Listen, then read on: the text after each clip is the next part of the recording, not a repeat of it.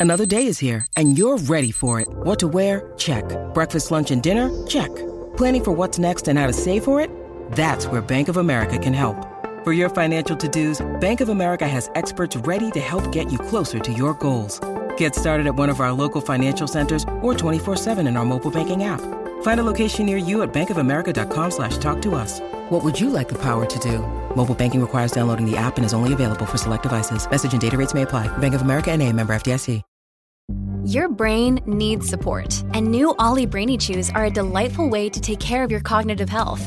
Made with scientifically backed ingredients like Thai ginger, L-theanine, and caffeine, Brainy Chews support healthy brain function and help you find your focus, stay chill, or get energized. Be kind to your mind and get these nootropic chews at olly.com. That's O-L-L-Y.com. These statements have not been evaluated by the Food and Drug Administration. This product is not intended to diagnose, treat, cure, or prevent any disease.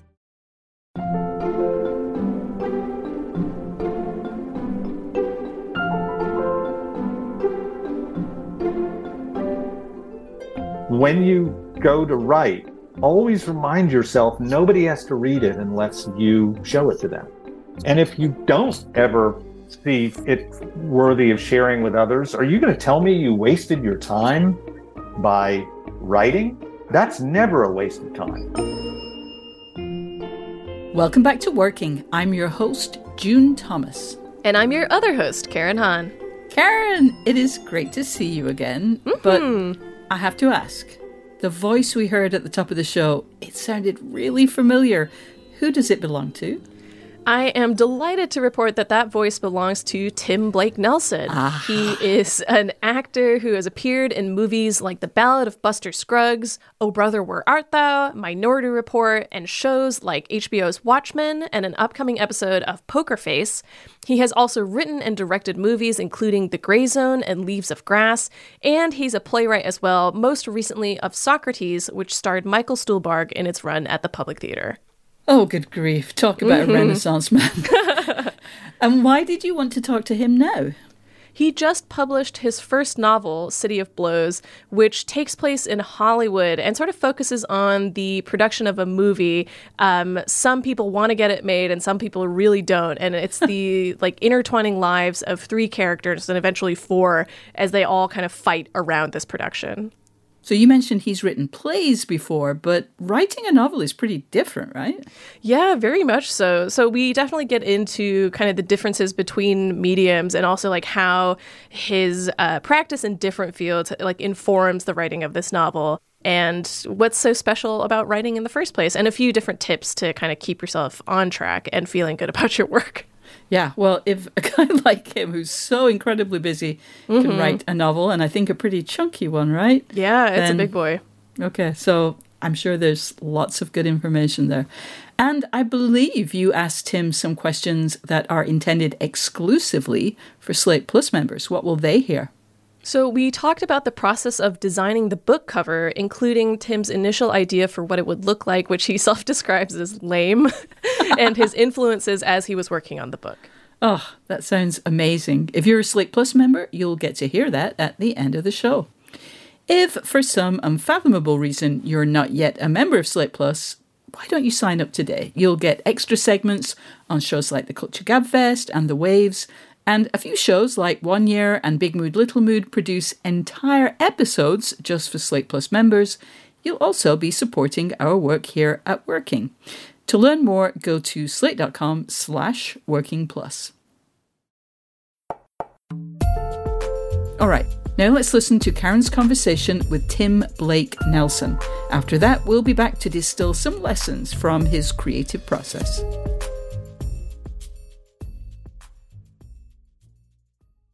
Hello, Tim. Thank you so much for coming on to Working. It's my pleasure. I, I appreciate your interest in the novel and I guess in me. oh my God, of course. We're very excited to have you on the show. And I just finished reading the book, I would say, a week, a week and a half ago. So I'm very excited to chat with you about it. So I'll start with something a little bit broad. There's, of course, the old adage, write what you know, but what inspired you to write a book about the entertainment industry? Yeah, I mean, it's my first novel, and I mm-hmm. wanted to have some measure of familiar territory that I could traverse in in the journey. And so I write about the entertainment industry, but then I get into some places that I didn't really know about. So I also like Chicago and Mississippi, mm-hmm. and I don't live in Los Angeles. So a measure of research needed to go into that. Plus, there's a segment on Long Island. So it was a good mix of what I do know deeply, which is how the film industry works and what sorts of characters inhabit it. But I also got to do some good challenging research too. And I wanted to talk about this as well, where the book deals with some, of course, like real life events like COVID shutting down Hollywood to a certain extent. And then there's the analog to the downfall of the Weinstein Company and the Me Too movement. Can you tell me a little bit about the decision to work in these real life events into your book and how much you were thinking we wanted to be, I guess, fiction versus drawn from reality? I'm always interested in that mix, the way that novels can anchor their, uh, get a sense of veracity anyway, through anchoring events to topical issues or mm-hmm. current events. And I always knew I wanted to do that in the novel, but you have to do it somewhat coyly or artfully, or your novel becomes topical. Right. That's why in the book you do have a character who's very much like Harvey Weinstein, but it isn't Harvey Weinstein. Mm-hmm. You have a movement which in real life is Me Too, but in the novel I call it 50.8. Mm-hmm. So that the novel is announcing itself as fiction but as a distillation of truth type of fiction so that you're always understanding you're reading a novel mm-hmm. this is storytelling but you're sure meant to reflect on its setting as your own setting mm-hmm. it's really interesting and i tried to do this in the book when a writer plays with the truth, and I really mean plays with. So in mm-hmm. in a mm-hmm. sense that it's playful and that has some scintillation to it, I guess. Mm-hmm. And I feel like reflecting on your own work is sometimes kind of tough. Like, I know I tend to be very critical of the things that I write or uh, produce. Like, when you are reading your own novel and going over it, at what point do you think I've successfully done what I set out to do? Like, I think it's achieving this playfulness well how do you decide with yourself that you've accomplished what you set out to do? When I set out to write the book, I didn't put any pressure on myself that I'd ever offer it to others to read. I just mm-hmm. wanted to try and write a novel and see where it went. About two thirds of the way through, when I'd written, I don't know, probably about 110,000 words, something like that. Mm-hmm. Once I got into the second part, and the characters were headed toward one another in conflict, I felt like, all right, this is something that I'll probably end up showing people. And that notched it up in terms of what I expected of it. Because as soon mm-hmm. as I was going to share it with others, the editorial process took on a different sort of feel. Mm-hmm and even as I kept writing, I started editing myself as I was writing in a different kind of way. Mm-hmm. It just caused me to, I suppose, care a lot more about the story's presentation because I didn't want to sully the form of of the novel with some, you know, with a book that wasn't creditable and certainly not one with my name on the cover. and I also just on a more base level, I didn't want to take it out and fail to get it published. Yeah. So it really did change once I decided others were probably going to end up reading it. Mm-hmm. And of course, once you start taking it out, that opens up an entire kind of second step of working on anything, which is working with an editor on what you've already written. How did you find that process as someone who's obviously had a lot of collaborative work in the past, like as an actor, as a playwright, as a director. What was it like kind of encountering it in in the literature space? Well, to compare it to what you do as an actor, I mean that it, it, it almost couldn't be more different mm-hmm. because as an actor, you perform in a movie and then it is truly your performance is edited together by other people and mm-hmm at a minimum, that's going to be the director and an editor. Often, when you're in a studio movie, that's going to be a director, an editor, studio executives, maybe the head of the studio. And if they're test marketing the movie, mm-hmm. then your performance gets inflected further by what audiences have to say on these scorecards that they fill mm-hmm. out. And so you truly lose control of what it is you've offered once you leave the set. Mm. As a filmmaker, I generally have final cut when I direct movies, and I've generally written the script myself. Although a major difference is is that because movies are so expensive to make, you really do have to take into consideration what your financier says and mm-hmm. how audiences are responding. You can't be utterly insouciant in the way that you can with a novel.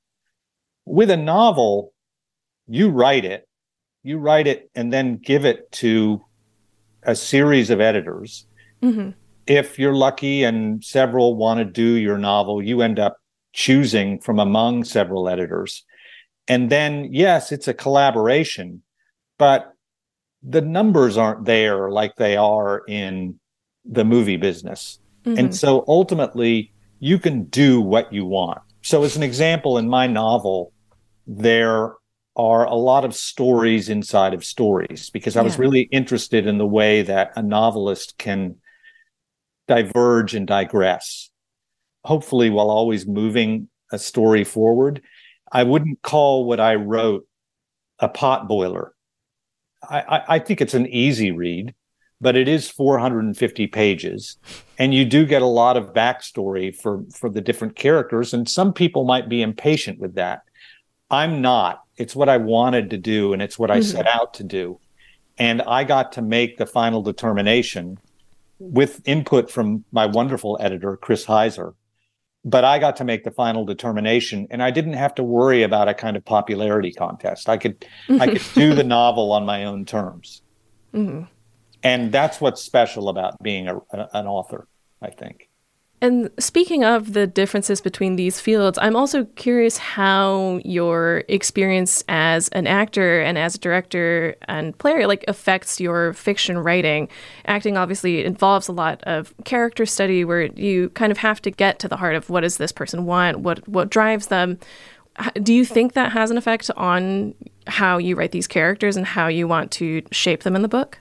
I guess in a lot of ways I was like, uh, you know, the little boy with the thumb in the dike, uh, where I'd always wanted to write a novel and never had the guts or, frankly, the experience and ability to it. it I, I do feel like it took me 45 years to when I was in my mid 50s before I said, all right, I'm going to try this.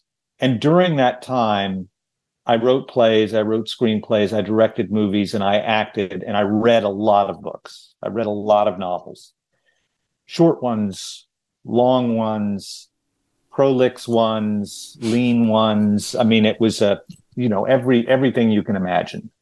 And I was just building up and building up and building up also, this is the thumb in the dike metaphor, a real appetite for being able to describe stuff mm-hmm. in prose. Because in writing plays and in making movies, you don't do that. So in writing plays, it's dialogue. And really, what a production looks like is up to the director. Right. In a novel, it's prose description, and that's why you go and read a novel. That's what's mm-hmm. exciting. That's the novelness, not novelty, but the novelness of a novel. And I'm really interested, whatever form an artistic endeavor is taking, in the thingness of the thing. Mm-hmm. Why a play must be a play, why a film must be a film, why a painting must be a painting, why a novel must be a novel. And so I just let loose. Um, I let all the water, you know, that was behind that thumb just crash through the dam. And I, I, I liked writing a lot of words in describing the world of, um, you know, the novel where these characters come into conflict with one another. Mm-hmm. I was lucky enough to attend a talk you did with Guillermo del Toro about your new book, and you mentioned, with regards to kind of going to this degree of detail and describing what's going on, that you had to sort of teach yourself to be unafraid about going to that extreme. Was there a particular point after which you felt like you had overcome that, or kind of were only enjoying it rather than worrying that things were getting too long? I think ultimately I, I did restrain myself. The novel was much mm-hmm. longer. It had many more digressions and so I cut those back. The novel was, I, would say, easily hundred pages longer. So wow, maybe even more. I think it probably the original draft would have been six hundred pages instead of four hundred and fifty. So twenty five percent longer. Oh and, my god! Um, I cut back as much of it as I could without. Well, no, I could have cut back a lot more. I cut back short of that because I wanted a degree of digression. There was this great quote from David Foster Wallace about Infinite Jest when his editor was just begging him to cut it back. And he said, No, I want this book to be hard labor for the reader. Now, I don't want that in City of Blows. Make no mistake, I want it to be an easy read. I think, mm-hmm. you know, if I'm walking down the beach on Fire Island this summer and I see somebody with the book, nothing will make me happier. so I, I, I, think it's an easy read. I think the writing is clean and the digressions at times, which are really stories inside of stories where yeah. you go into characters' backgrounds, are meant not only to be tolerable, but to be kind of fun and challenging in a good way. And you always get back to the thrust of the story but I wanted some of that in there because it's a novel and I wanted mm. it to be a novel. Yeah. I really loved reading all that interweaving. It is really impressive, like especially when you take a step back and see how many stories are kind of winding through this. And I, to that end, I wanted to ask about your, I guess, structuring process for this book. Like, are you much of an outliner?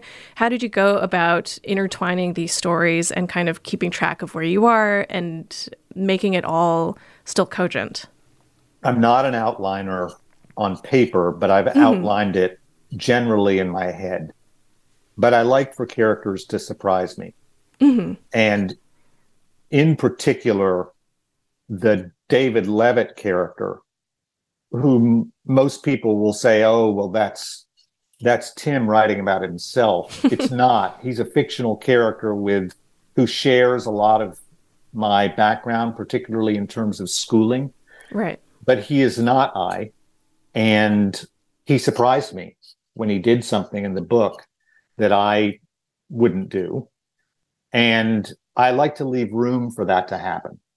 And so I don't want to over outline something, but I did in general know the whole story and also the way the novel would be structured stylistically.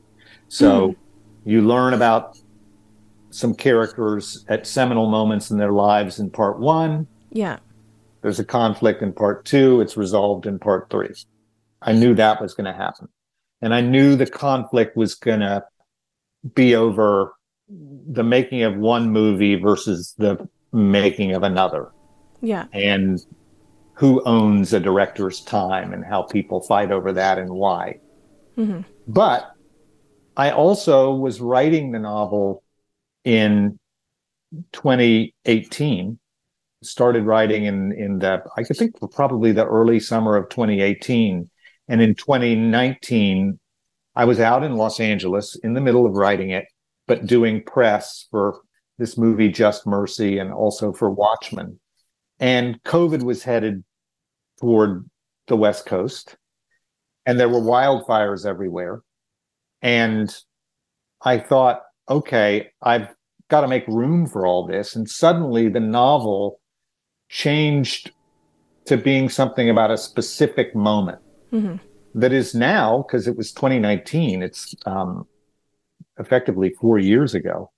It's kind of a historical novel in a way, a very recent history, but it's it's anchored in 2019 and it's anchored by COVID and it's anchored specifically by what was going on in Me Too and Black Lives Matter at that moment and the wildfires. Mm-hmm. So forgive me if this is a misread, but you mentioned you started thinking about writing this or started writing about this kind of right as these things were happening or right before these things were happening. So in the initial, I guess, nugget of your idea, was it a little more suspended in time? Like was there still a particular moment that you were thinking to set this book in? Had I not decided to set it when COVID was happening. Yeah. It would have been set for 2023 or 2022. Mm-hmm. So it was meant to be a kind of this is what's up right now. It wasn't meant to be historical. It was meant to be absolutely contemporary. And I, you know, historical might not even be the appropriate word. I don't know what the statute of limitations is for something, you know, being contemporary versus historical. But I look at the moment COVID came here as historical. Yeah, absolutely. We'll be back with more from Karen's conversation with Tim Blake Nelson after this.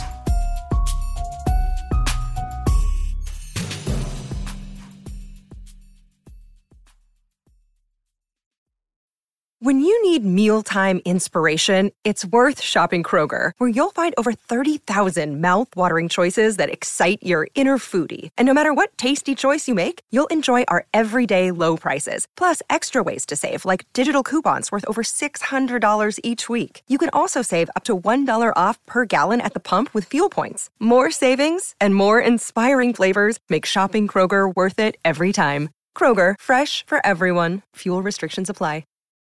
This episode is brought to you by Shopify. Whether you're selling a little or a lot, Shopify helps you do your thing, however you cha-ching. From the launch your online shop stage, all the way to the we just hit a million orders stage. No matter what stage you're in, Shopify's there to help you grow. Sign up for a $1 per month trial period at shopify.com slash special offer, all lowercase. That's shopify.com slash special offer. Hey, listeners, I hope you've been enjoying Working Overtime, the bi weekly bonus version of Working focused on listener questions, which you can catch every other Thursday. We love to give advice and we want to answer your questions, respond to your concerns, and generally share ideas on that show. Is there a creative problem you're having or a creative practice that's working very well for you right now?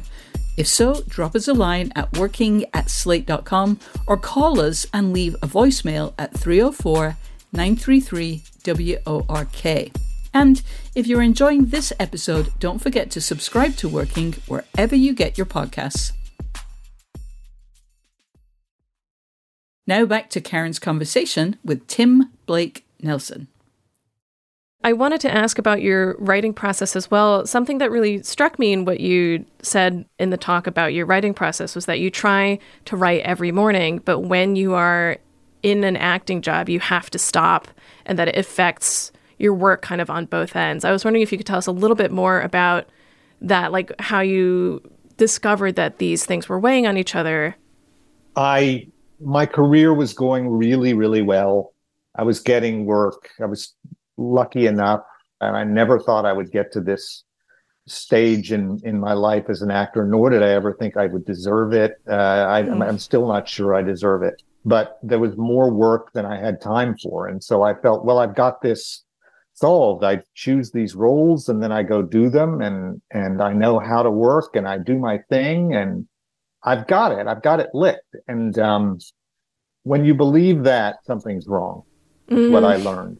And what I would do, I was so hubristic in that way, is I would go off and do a part and write while I was working and go into work every day and hand in these roles. And when there was a, even when there was a setup change, they were just moving the camera and I had 30 minutes off, I would, I would go off and write in my trailer. And I looked at my work and I thought, well, it's okay.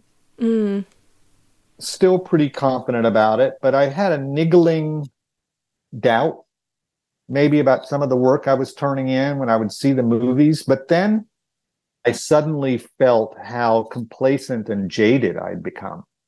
And I just looked around and said, I want to feel the way these younger artists feel. I've lost that. Mm-hmm. And I'll be damned if I'm going to keep going on in this complacent, hubristic way. I'm going to start over. And then I was lucky enough to get to work with Daniel Day Lewis mm-hmm. uh, on Lincoln. And it was just that did it. I, I just said, don't waste these opportunities you're having. You're one of the lucky few who gets to go from movie to movie and play these interesting parts. Stop wasting it. And I did an inventory of everything that I felt was inhibiting deeper and more exciting work. And at the top of the list was the fact that I was writing on other projects while I was playing a role. Mm-hmm. And it mm-hmm. was hindering my concentration. And so I stopped. And it's one of the reasons that I hope, anyway, my acting has gotten better. I'm curious if if how that manifests with your book as well. Like obviously you mentioned you started writing this around 2018, so this would have been a couple years after you had this revelation about your I guess working style. What do you do to I guess make sure that all of these projects like are interesting whether it's acting or writing because this I understand you had to sort of come back to periodically as you were doing other jobs. I guess what I do, I mean, because you were, this all started by asking about work habits mm-hmm. and writing habits, is I simplified, I've, I've very much simplified my life as well. Mm-hmm. So I basically, I'm a father of three boys. The last one is about to leave, but while raising them, I would like to think, I mean, I think they would say I was a, um, a diligent and involved father I'm the same way as a husband. I've been married 28 years now, uh, 29 in June. I write, I direct, I act. I really, I don't do any social media. Mm-hmm. I use my time diligently and with discipline. And so in a period when I'm not acting and I can be writing, I really write and I do it every day and I do it until my brain t- can't take it anymore. And when I'm playing a part, it's all about that part. Mm-hmm. I think you have to do that. I don't consider myself unique or special in this regard. I think that I look around and the actors and and writer directors that I whom I respect, and certainly the novelists whom I respect, are also disciplined and they organize their way their lives in ways that allow for you know a level of performance that that uh, is going to reward them. I imagine that you're the same way. You concentrate on what you do, and and um, you organize your life in a way that maximizes that. I just happen to do a lot of different things, and so mm-hmm. I have to compartmentalize it. And then I guess I suppose I get very zealous about my use of time. To that end, I feel like writing is one of those things that can get tricky with time, where you find yourself staring at the same word or page for an hour and realize that you haven't really made any progress because you don't know how to progress past that. Is that you mentioned that you stop writing when your brain can't take it anymore? Is that the kind of thing that you have learned how to recognize, where you say, okay, like I need to stop for the day, or else this is going to be a waste of my time? Yeah, I, I've I've lived for long enough now to to be able to read what's up. it's really clear when I'm working on lines. Uh, mm. What I do now as an actor is I, I like to show up on set with the whole script learned mm-hmm. so that I'm not learning pages the night before ever. That takes a lot of prep in yeah. usually about the six weeks to two months before of just every day working on the text. And man, does my brain tell me when it's had enough uh, in those days. And I can only do it for two or three hours. Mm-hmm. But that's great because then I can write for another four or five hours that day and use a different aspect of my mind and tire that out and then maybe go back to memorizing or mm. play the mm. guitar or you know yeah it just i'm i i i know how to hear myself mm-hmm. in conversation with myself yeah that's a valuable skill i think still something i'm working on um So, you mentioned that for this book, you started writing it without any expectation of ever showing it to anybody. Uh, I know that you're now working on your second novel. Are you approaching it the same way, or do you feel a little more pressure this time? I don't know. I'm, you know, we'll see how the first one does. It seems to be selling well now. And so perhaps there'll be an appetite for someone to publish my next novel. So but I don't want to take that for granted. So mm-hmm. I, I, might not even be able to to put it out if my first one doesn't work. But no, I'm I'm I don't lie awake at night at all, thinking what, I've got to make sure that this one gets published. If it doesn't get published, I will not say, "Well, I wasted my time on that." And I feel the same way about City of Blows. Mm-hmm. Had had nobody wanted to publish it, I wouldn't have despaired over that. I would have said, mm-hmm. "Well." people didn't think it was good enough, and so therefore it didn't get published. And maybe I dodged a bullet, uh, but I wouldn't have regretted any of the time I spent on it because I honestly grew as a as a person and as a writer, and you know, I grew in a sense of myself as somebody who could write a long form prose piece, and um, you know, I was very excited by that alone whether or not it got published. And I guess I feel the same about the next one. Mm-hmm. And that's liberating. It's not a trick I'm playing on myself.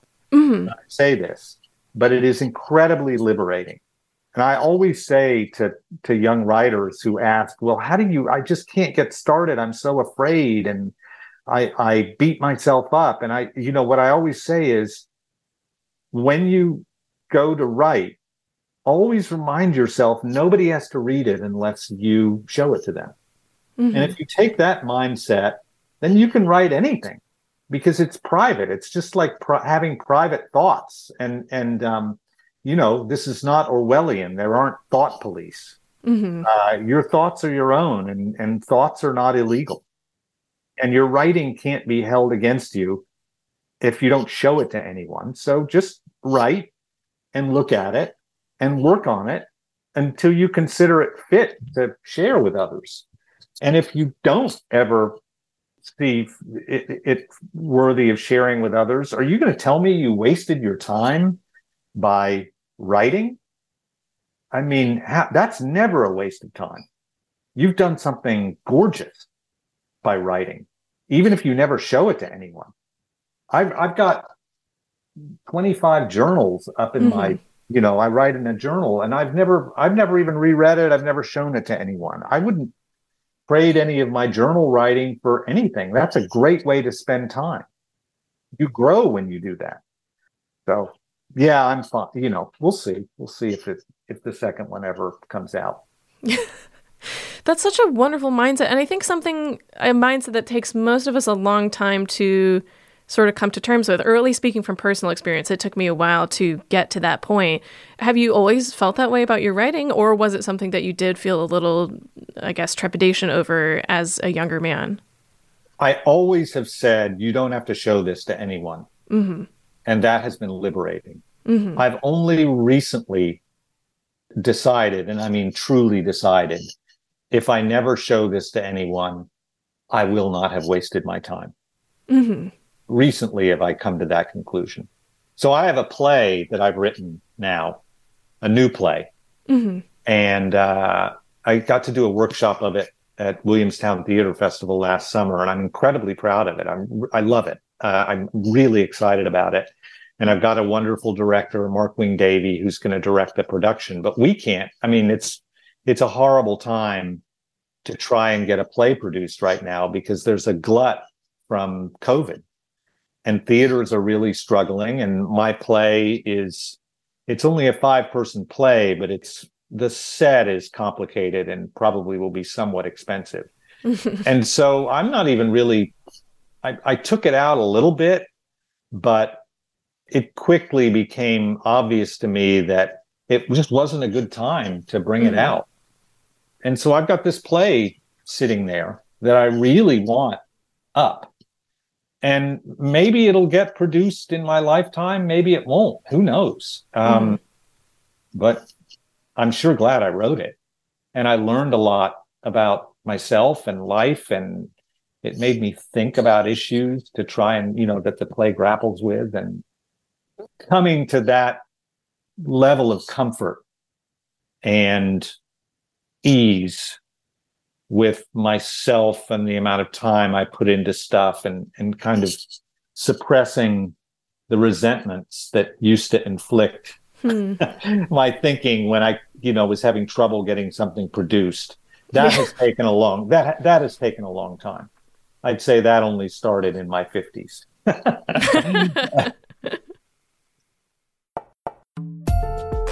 Thank you so much for taking the time to talk with us about your new book. It was my pleasure. And again, thank you for your interest.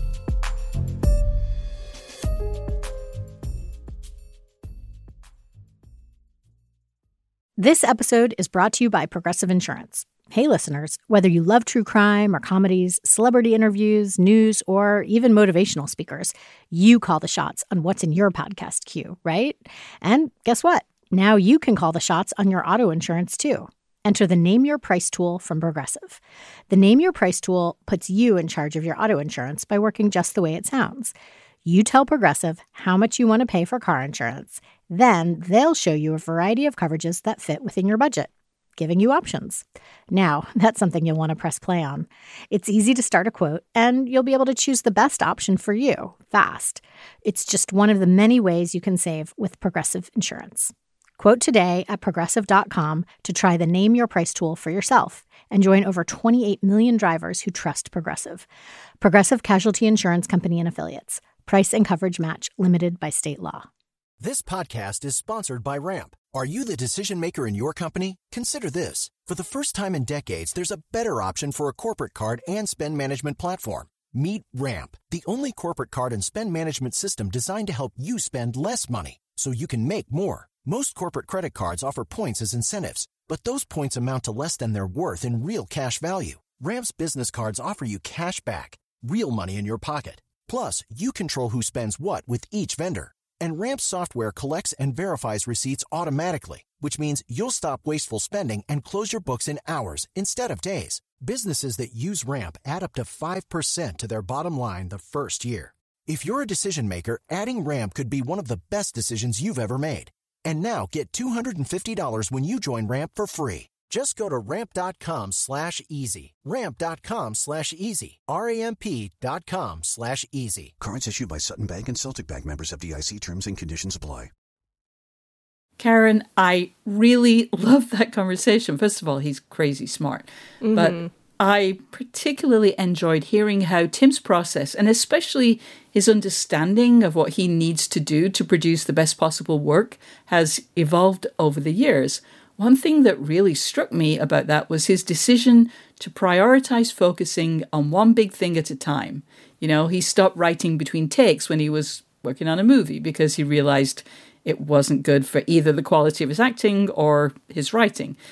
And that's something that freelancers, which after all is a group that includes actors, directors, and writers, often have a hard time with because you typically have to combine a whole bunch of projects to pay the bills. So I wonder do you have any advice for producing your best work when you have to switch from one project to another with some frequency? It is really hard. And I was similarly struck by what he said about that because I was like, this takes a lot of introspection, I feel like, to get to yeah. that point to know that about your work and your process. Yeah. More broadly speaking, I think the best thing I can say, especially if you're not really in a position where you have the luxury of, say, taking a month off just to focus on a script, which is something I dream about all the time. Yes. Then the yes, best thing you same. can really do is to prioritize and also make sure that you leave yourself markers as to what Ooh. you did and what you intended to do next in case you have to leave a project on the back burner for a while. By prioritizing, I mean figuring out what project needs to get done soonest, whether it's because you have a set deadline or because the payday you'd get from it would help you in the short or long term. Yeah. And then knocking those things out, especially if it's something that you know you can do quickly and just get it off your plate. Yeah. And again, for more long term or intensive projects, it's really important to make sure you haven't totally forgotten what you were doing when you jump back into it, as I expect you may not be able to only work on that for as long as you'd want to or until oh. it's finished. Yeah, that's such good advice of like just leave some breadcrumbs for yourself because I know. I've done that. Like you think, well, yeah. I'm not going to forget. This is my life's work. How could I forget? And then you come yeah. back to it after even just a few days, and you're like, mm-hmm. sorry, what, what was, I doing? doing? Yeah. yeah. what was this about? Yeah. Yeah. So that's very smart.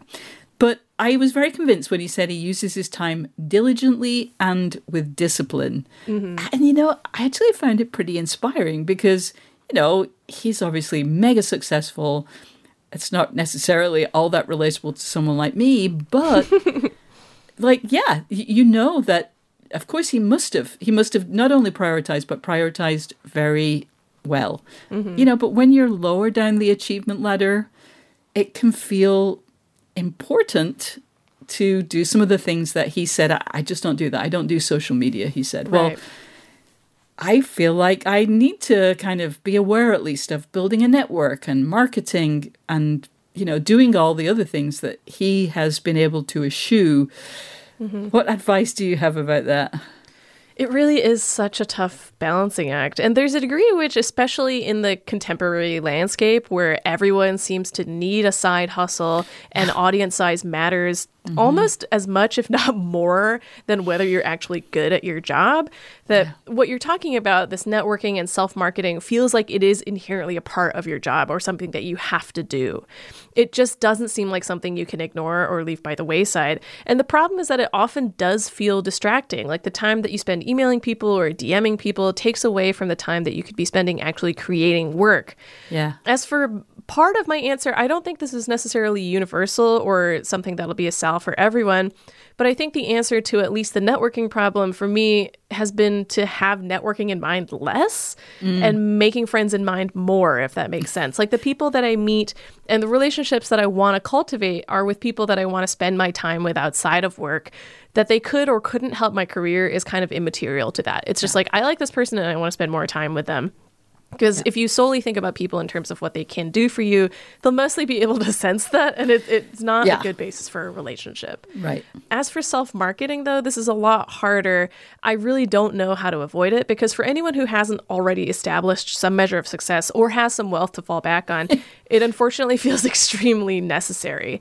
Right. Um, I think I may have said this on the show, but literally, I've been told like one or maybe two jobs when I got the jobs, they were like, one of the things that we did consider when hiring you is that you have a pretty a relatively large like audience built in. And i was like this yeah. sucks. Like this shouldn't be something that was taken into consideration. Yeah. um, and i think you can sort of see that people don't like doing it either in that when people reach a certain stratosphere of success you can see a lot of people kind of drawing back from social media or handing it off to an assistant. Yeah. He also mentioned making the best use of time by identifying tasks that use different parts of the brain so that you can switch to task two when you just mm-hmm. can't do any more task one for the day. Is that a strategy you use? And if so, could you share what you switch to when you can't do any more writing? It's very practical advice. Yeah. And I think it's something that I do do too. A lot of the time when you've hit a wall for the day, you can kind of tell pretty yeah. easily that you're like, I'm not going to get anything more done. Yeah. I'll say that my particular method might not be super productive though, and that my switching tends to be like between writing projects. Um, so it's still writing. Um, and in those cases, it's a matter of feeling more inspired by one thing in that particular moment, like having a better sense of where that story is going mm or having mm a specific idea for a scene. Whereas with the other project, I'll just have nothing. but in the case cases where writing as a whole feels impossible, there's a mix of things that I'll move on to, some more productive than others, from like sketching or doing chores or playing games or watching a movie. So it kind of just depends on the day. Yeah. And I think too that like I've learned this from our co-host Isaac that mm-hmm. you know writing isn't only about you know working with your pen or sitting yeah, down yeah. at your keyboard. You know, I often will switch from writing to research uh, partly because I really, really like research, uh, and I can get lost in it, so I have to yeah. kind of reel myself back. But that feels like it does, you know, engage a different part of your brain. So that yeah, I know you're talking. About. Actually, funnily enough, in the talk that I I went to with Tim and Guillermo del Toro, one of the things that Guillermo said was even if he's not like sitting at his desk and writing, he sort of considers everything that he's doing as part of that process. Yeah. Like I think that we've talked about that too, where it's like just going out to like a museum or going out to see a movie yeah. can inform the work that you're doing. And it's helpful to think about things that way, I think. Absolutely.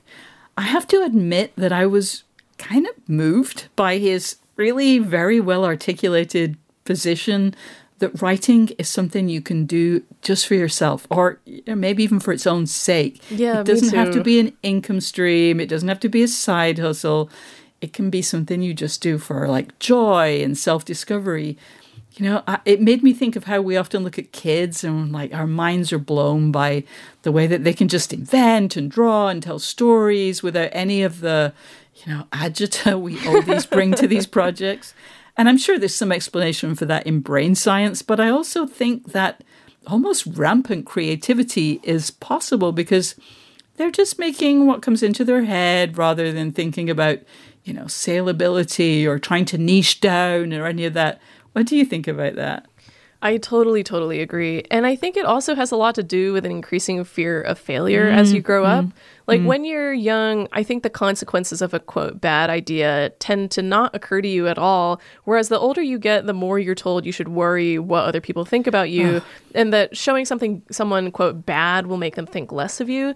Basically, if your thing won't get an A plus, then what's the point? And the more you grow up, the more you get graded, you know, where it's like you go into school and then it's like, oh, like this writing sucks, you got an F on it, or like this writing was really good, you got an A plus, and then even after that, it's like you're you feel like we've talked about like not taking pitch rejections personally, but it's hard Yeah. to because when that Yeah. happens, you're like, oh, my idea was bad, like something that I did was wrong. More and more your idea, the success of your idea tends to hinge on other people as you get older, which is not something you really experience as a child to that degree. Yeah. And I struggle with this a lot too. Like I get frustrated when I'm not good at something straight off the bat. I don't like showing people my writing until I think it's good because I have trouble convincing myself that it's for me or that it's wonderful that I've written something in the first place, but I'm trying to get over it. Yeah. And I really do think too that I mean as he mentioned, you mm-hmm. know, he's he's in his late 50s and he's done, you know, he's got a lot of reps in. He's, you know, what did he say? He's got 45 journals, you know, he's he has all of that material that you know wasn't for production. You know, he's writing his first novel after he's 50 and and but he'd written a lot uh, in various genres and he, you know, he just had more of a sense of the joy of it. So yeah, that feels relevant too. Yeah. Well, that's all the time we have this week, unless, of course, you're a Slate Plus subscriber, in which case you will soon hear a little something extra from this week's interview. But that's not the only benefit of Slate Plus membership. You'll also get extra segments on shows like this one and Culture Gabfest and The Waves, entire bonus episodes of shows like One Year and Big Mood Little Mood, and you'll never hit a paywall on the Slate site. Thank you so much to our guest, Tim Blake Nelson. Go read his book. And thank you to our superb producer, Cameron Drews. We'll be back next week with Isaac Butler's interview with Tarn and Zach Adams, the programmers behind the computer game Dwarf Fortress. Until then, get back to work.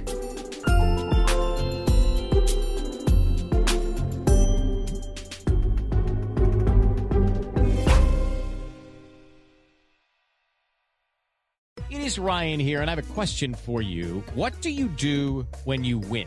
Like, are you a fist pumper? A woohooer, a hand clapper, a high fiver. I kind of like the high five, but if you want to hone in on those winning moves, check out Chumba Casino. At chumbacasino.com, choose from hundreds of social casino style games for your chance to redeem serious cash prizes. There are new game releases weekly, plus free daily bonuses. So don't wait. Start having the most fun ever at chumbacasino.com. No purchase necessary. Group. Void were prohibited by law. See terms and conditions. 18 plus.